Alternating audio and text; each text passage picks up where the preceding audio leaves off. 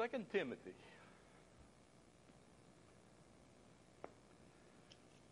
Second Timothy chapter 3 and verses 14 through 16.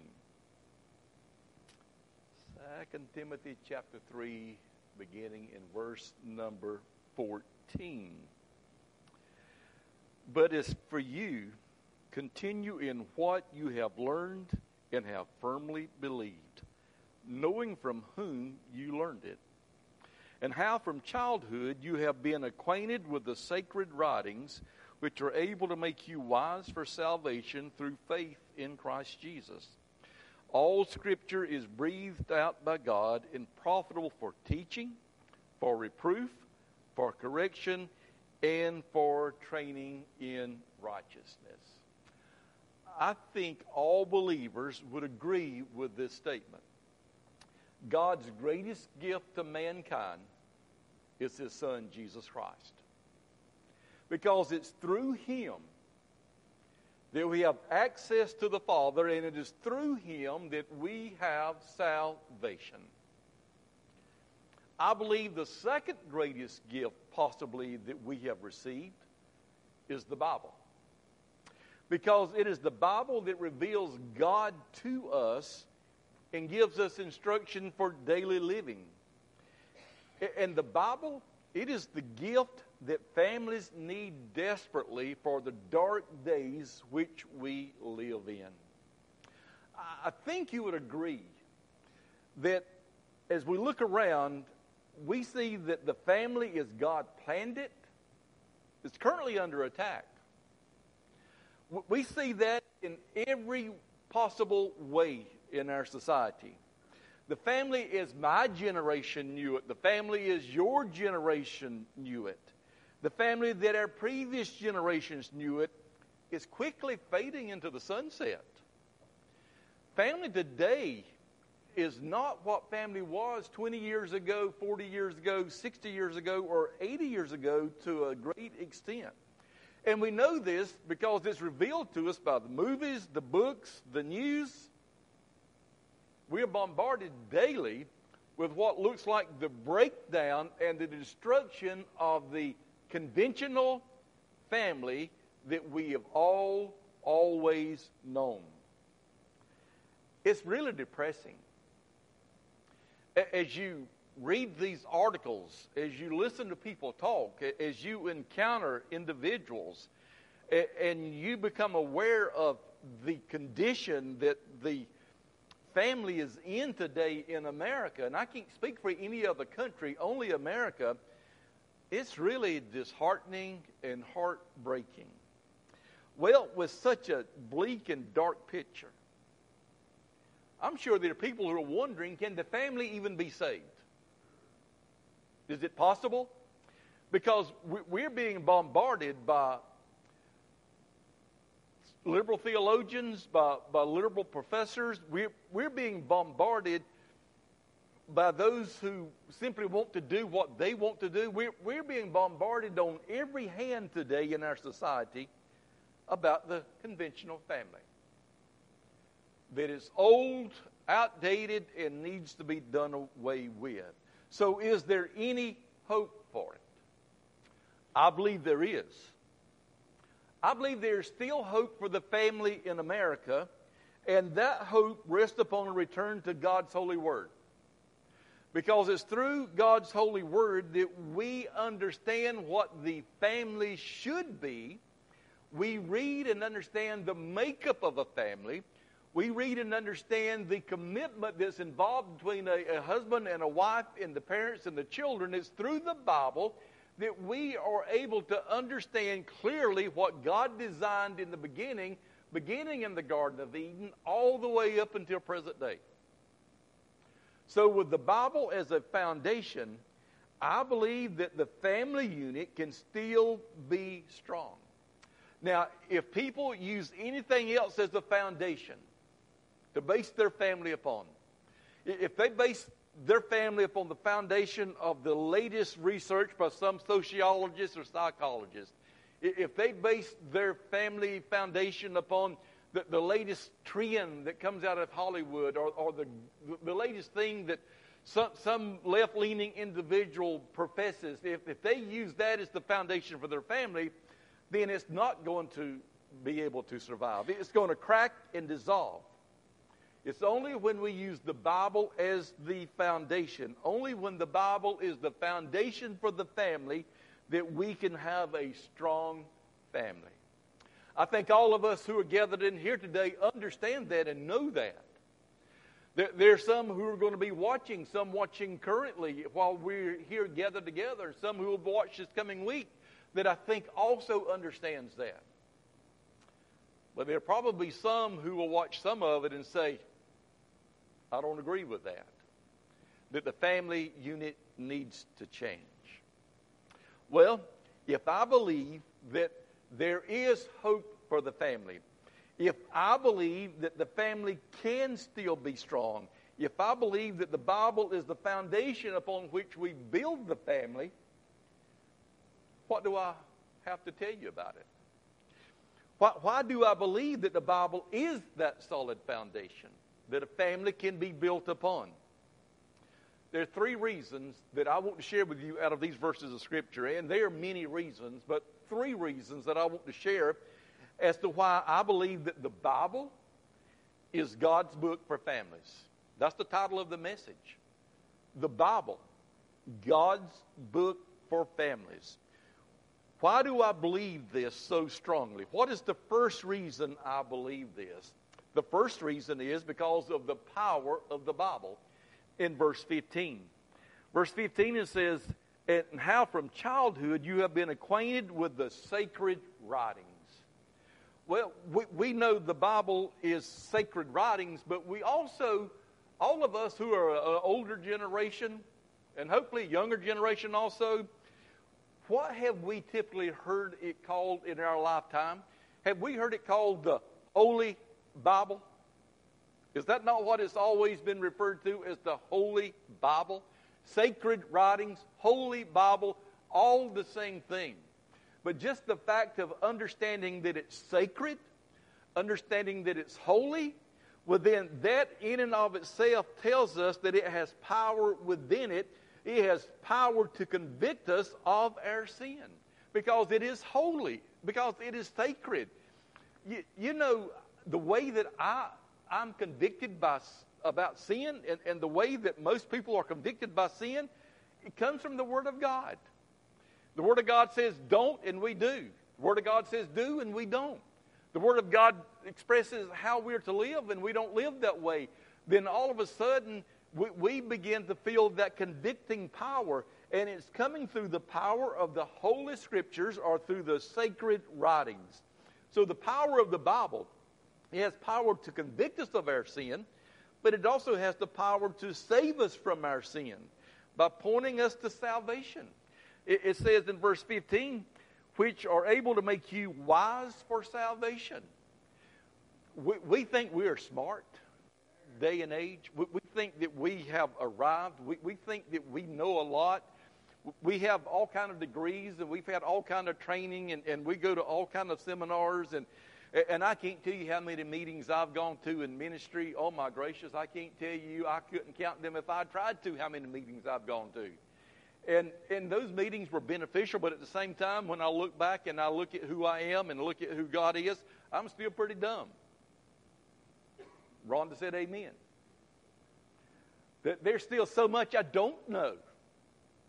That there's so much that I don't understand. There's so much that I never will understand. But I do know this that the, that the Bible has the power to save us from our sin by pointing us to salvation. Wise unto salvation, wise for salvation. Without the Bible portraying how dark and deadly sin is, without the Bible telling us what we need to do, without the Bible pointing out the dangers of sin,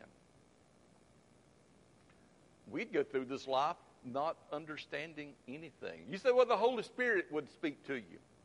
Holy Spirit can, but primarily, the Holy Spirit will speak to us through Scripture and then confirm what we have read in Scripture or heard someone else read to us in Scripture. Now, the Holy Spirit can do whatever the Holy Spirit wants to do. I, I get that. And, and I believe the Holy Spirit can speak to someone even through nature. The Bible makes that clear. But I think the majority of the time, the Holy Spirit simply reinforces what the Bible has already taught us, what we've heard in the Sunday school class, what we've heard in the worship service, what we have read ourselves, what someone has shared with us. The Holy Spirit is just reconfirming what the Bible has already taught us about this matter of salvation. It, it points us to the Savior, Christ Jesus. Salvation doesn't come from Grace Baptist Church. Salvation doesn't come from the North Spartan Baptist Association. It, it doesn't come from South Carolina Baptist Convention or the Southern Baptist Convention. Salvation does not come from church membership, does not come from baptism, it does not come from what you give financially, does not come from what you volunteer to do. All of that is great and good. But none of that, none of that is what saves us. It's only through Christ Jesus that we are saved, and the Bible points us to Him over and over and over and over. That the power of the Bible is what gives us a foundation for a family in 2023 when it seemed like all hell has broken loose against the local family. That's the first reason. Is the power of the Bible. The second reason is the profit of the Bible. what does the Bible profit me? What does it profit you when we read it in verse 16? Verse 16 says that all Scripture is breathed out by God and it's profitable. Don't we all like profit? If you got anything in a retirement account that's connected to the stock market, I imagine occasionally you look at the stock market to see what that stock market is doing. Sometimes it's really good, sometimes it's really bad. I remember back in 2008, that my retirement account that was part of the stock market looked really, really, really bad. I was not making a profit at that time. Now, I don't know about y'all, but for my retirement account, I wanted a profit because I wanted to one day to retire. A friend of mine messaged me the other day and said, I thought you had retired. I said, I did. I didn't go any further. I did retire. But, but to be able to retire, most of us have to invest some money and, and hope for a profit on it that helps us then when that time comes to retire. Well, profit. We like profit, and Scripture is profitable. What is it profitable for? Number one, for teaching doctrine. Doctrine is simply what is right to do. The Bible is full of doctrine of what is the right thing to do, the right way to live, the right way to conduct ourselves, the, the right way to God, the, the right way to heaven. The Bible is full of doctrine from Genesis through Revelation, and it teaches us what is right to do. But the profit of the Bible is not just for teaching doctrine, but for conviction of sin, for reproving us. And when it does that, it's telling us what we do that is not right. It's kind of like raising a child. Have you ever had to slap a child's hand? Have you ever had to say, eh, don't do that? Say, you, you reprove that child. Have you ever made your child stand in the corner? We didn't. We, we just did that. But some use the corner. And if they want to use the corner, they, they can use the corner. Uh, have you ever reproved your child, rebuked your child by taking away a privilege, taking away an opportunity to do something they really wanted to do? Well, and and, uh, and it's real fun, isn't it, Jackson, when that happens? yeah, we, we, have, we have all been reproved by our parents. Or uh, have you ever been reproved on the job where you work? You can't do that. You're not allowed to do that. Don't do that. That ever happened to anybody other than me? Kind of like the day that this guy had given me a hard time at work and me and him were into it. Y'all, y'all think I'm so sweet. and, and me and him were into it almost nose to nose, and the supervisor came by and said, What's going on here? To which I said, Don't worry about it, I'll take care of it. He could have reproved me. But thankfully, he just walked home and let me take care of it. Uh, there have been times that I have been reproved. Would you believe Rhonda has reproved me a time or two? Yeah, y'all don't believe that, do you? She has actually had to say, You can't do that. Don't do that. Quit that. Well, she, she has convicted me.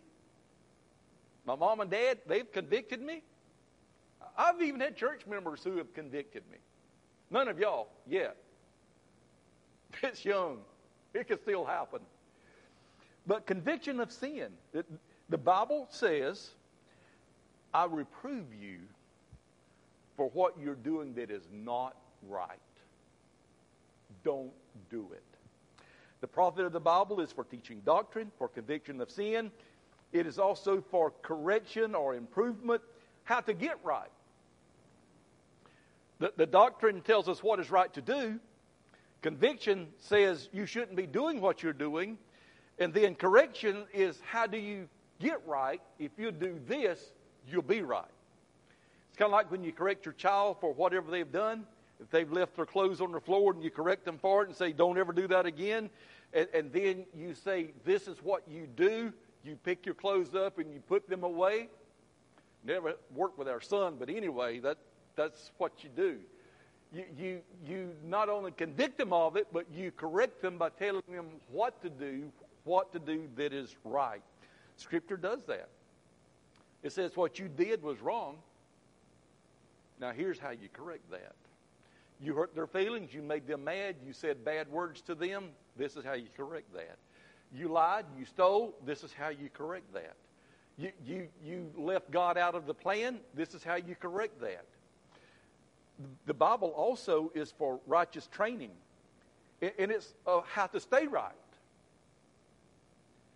Not only are we convicted of sin by Scripture, not only are we reproved for that which is not right, not only are we told how to get right, but then it tells us how to stay right. See, the, the Bible really wants us to be people who are right with God, not necessarily right in an argument, not necessarily right on our job, but people who are right with God. Families need this. Families have to know what is right to do. Families have to know that which is not right. Families need to know how to get right. Families need to know how to stay right. Because families are being bombarded on every hand in our society of don't do that with your child. That's old fashioned, old school. Don't do that. Let them do whatever they want to do. We have got to have the foundation of the Bible for our families. I told you there were three reasons. The first reason is the power of the Bible, the second is the profit of the Bible, and the third is the permanence of the Bible. How long will it last for? Here's what society says about the Bible. This, this individual named Robert Ingersoll, who was an ag- agnostic of the 19th century, he lived 1833 to 1899. He said, In 25 years, the Bible will be a forgotten book. In 25 years. Then we have Voltaire, the French author of the 18th century. He lived from 1694 to 1778. And he says, Another century, and there will not be a Bible on earth. Society still says that the Bible will not last, even though it has been the number one best selling book for decades. There's still people who are talking about the Bible will be done away with.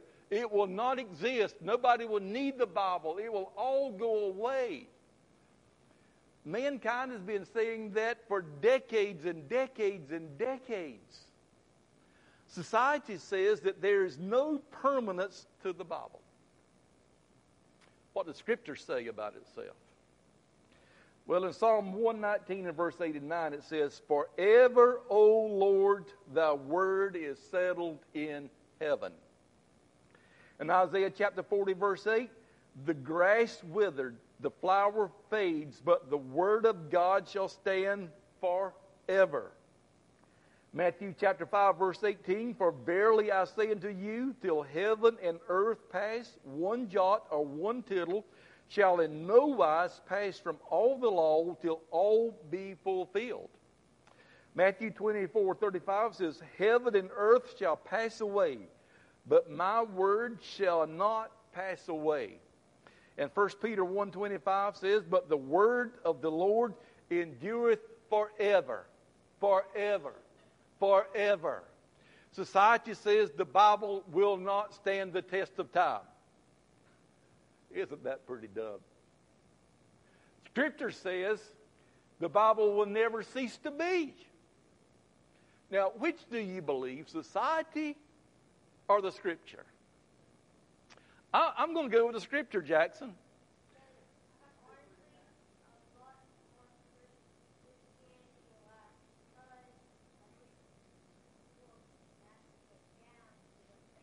Yes, we, we, we are to share with their families. We're, we're to share the Bible with their families. We are to, to pass it down. I, I mean, society can say what they want to about the Bible. They're those who would love to condemn the Bible. They're those who would love to take the Bible out of every part of society.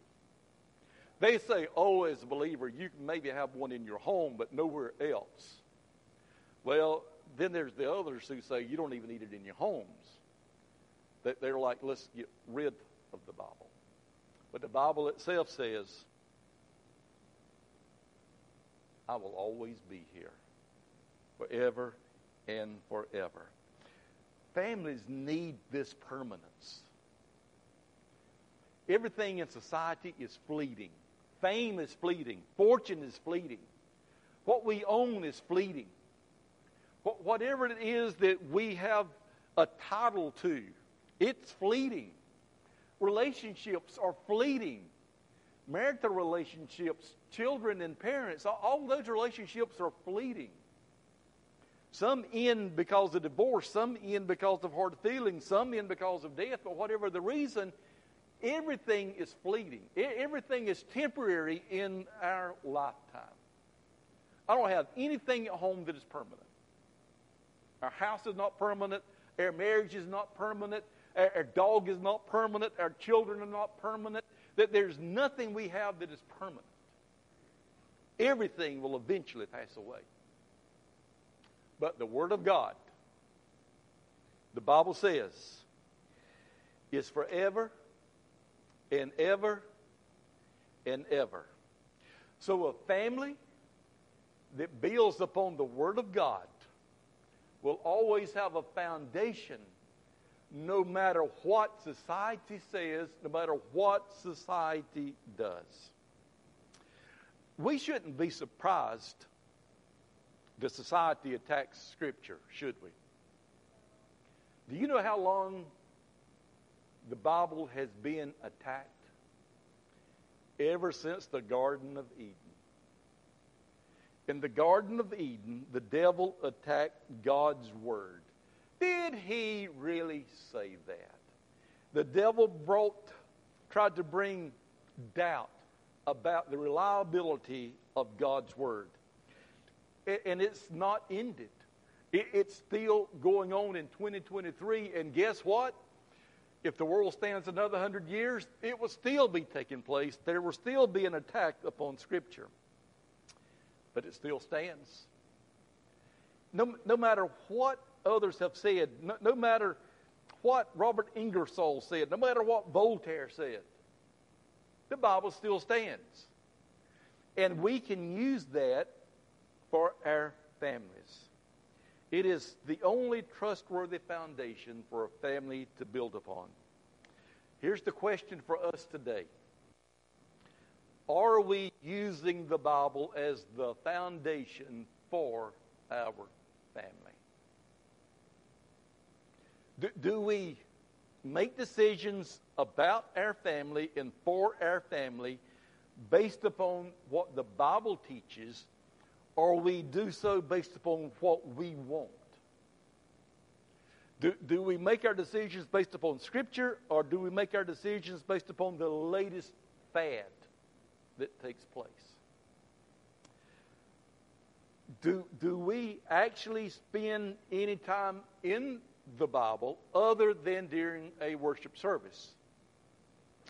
On your own, at home, on the job, is there a time that you spend reading the Bible? If the only time you get Bible is in our service, you, you get Bible for about 30 minutes out of a whole week. And that's not enough Bible to get you through in our society. As I said in a text message, part of being a Christian is discipleship. Discipleship takes place in the church. Discipleship, I hope, takes place from what I preach to you. I hope I'm discipling you while I'm preaching. But you also have to be responsible for your own discipleship. You also have to read the Bible on your own. And I know it's hectic some days. And I know there'll be days you miss. There are days that I miss. It, we, we, get slack. I, I understand that. But over the grand scheme of a year, out of 365 days, how many days do you spend reading the Bible on your own? How often do you pick up a devotion of some kind and read it? Whether it's our daily bread, and again, we, have got an extra edition of our daily bread out there on the table, uh, or devotion that you have found online that you like to read, or devotion you found in some store. How, how often do we spend doing that? If the Bible is going to be the foundation of our families, we have to spend time in the Bible. More than what you get in one service a week. More than what you would get in two services a week, and more than what you would get in three services per week. Discipleship is personal where you have to do your part. The family is under attack. But with the Bible, we have a foundation. The question is are we using the Bible as we should to make sure we have that foundation? Society is not going to quit attacking your family. I wish it would, but it's not. We're going to be attacked as long as we live. But if we'll take the Bible, and you say which translation, whichever one you will read and you can understand. If we'll take the Bible and use that as our foundation,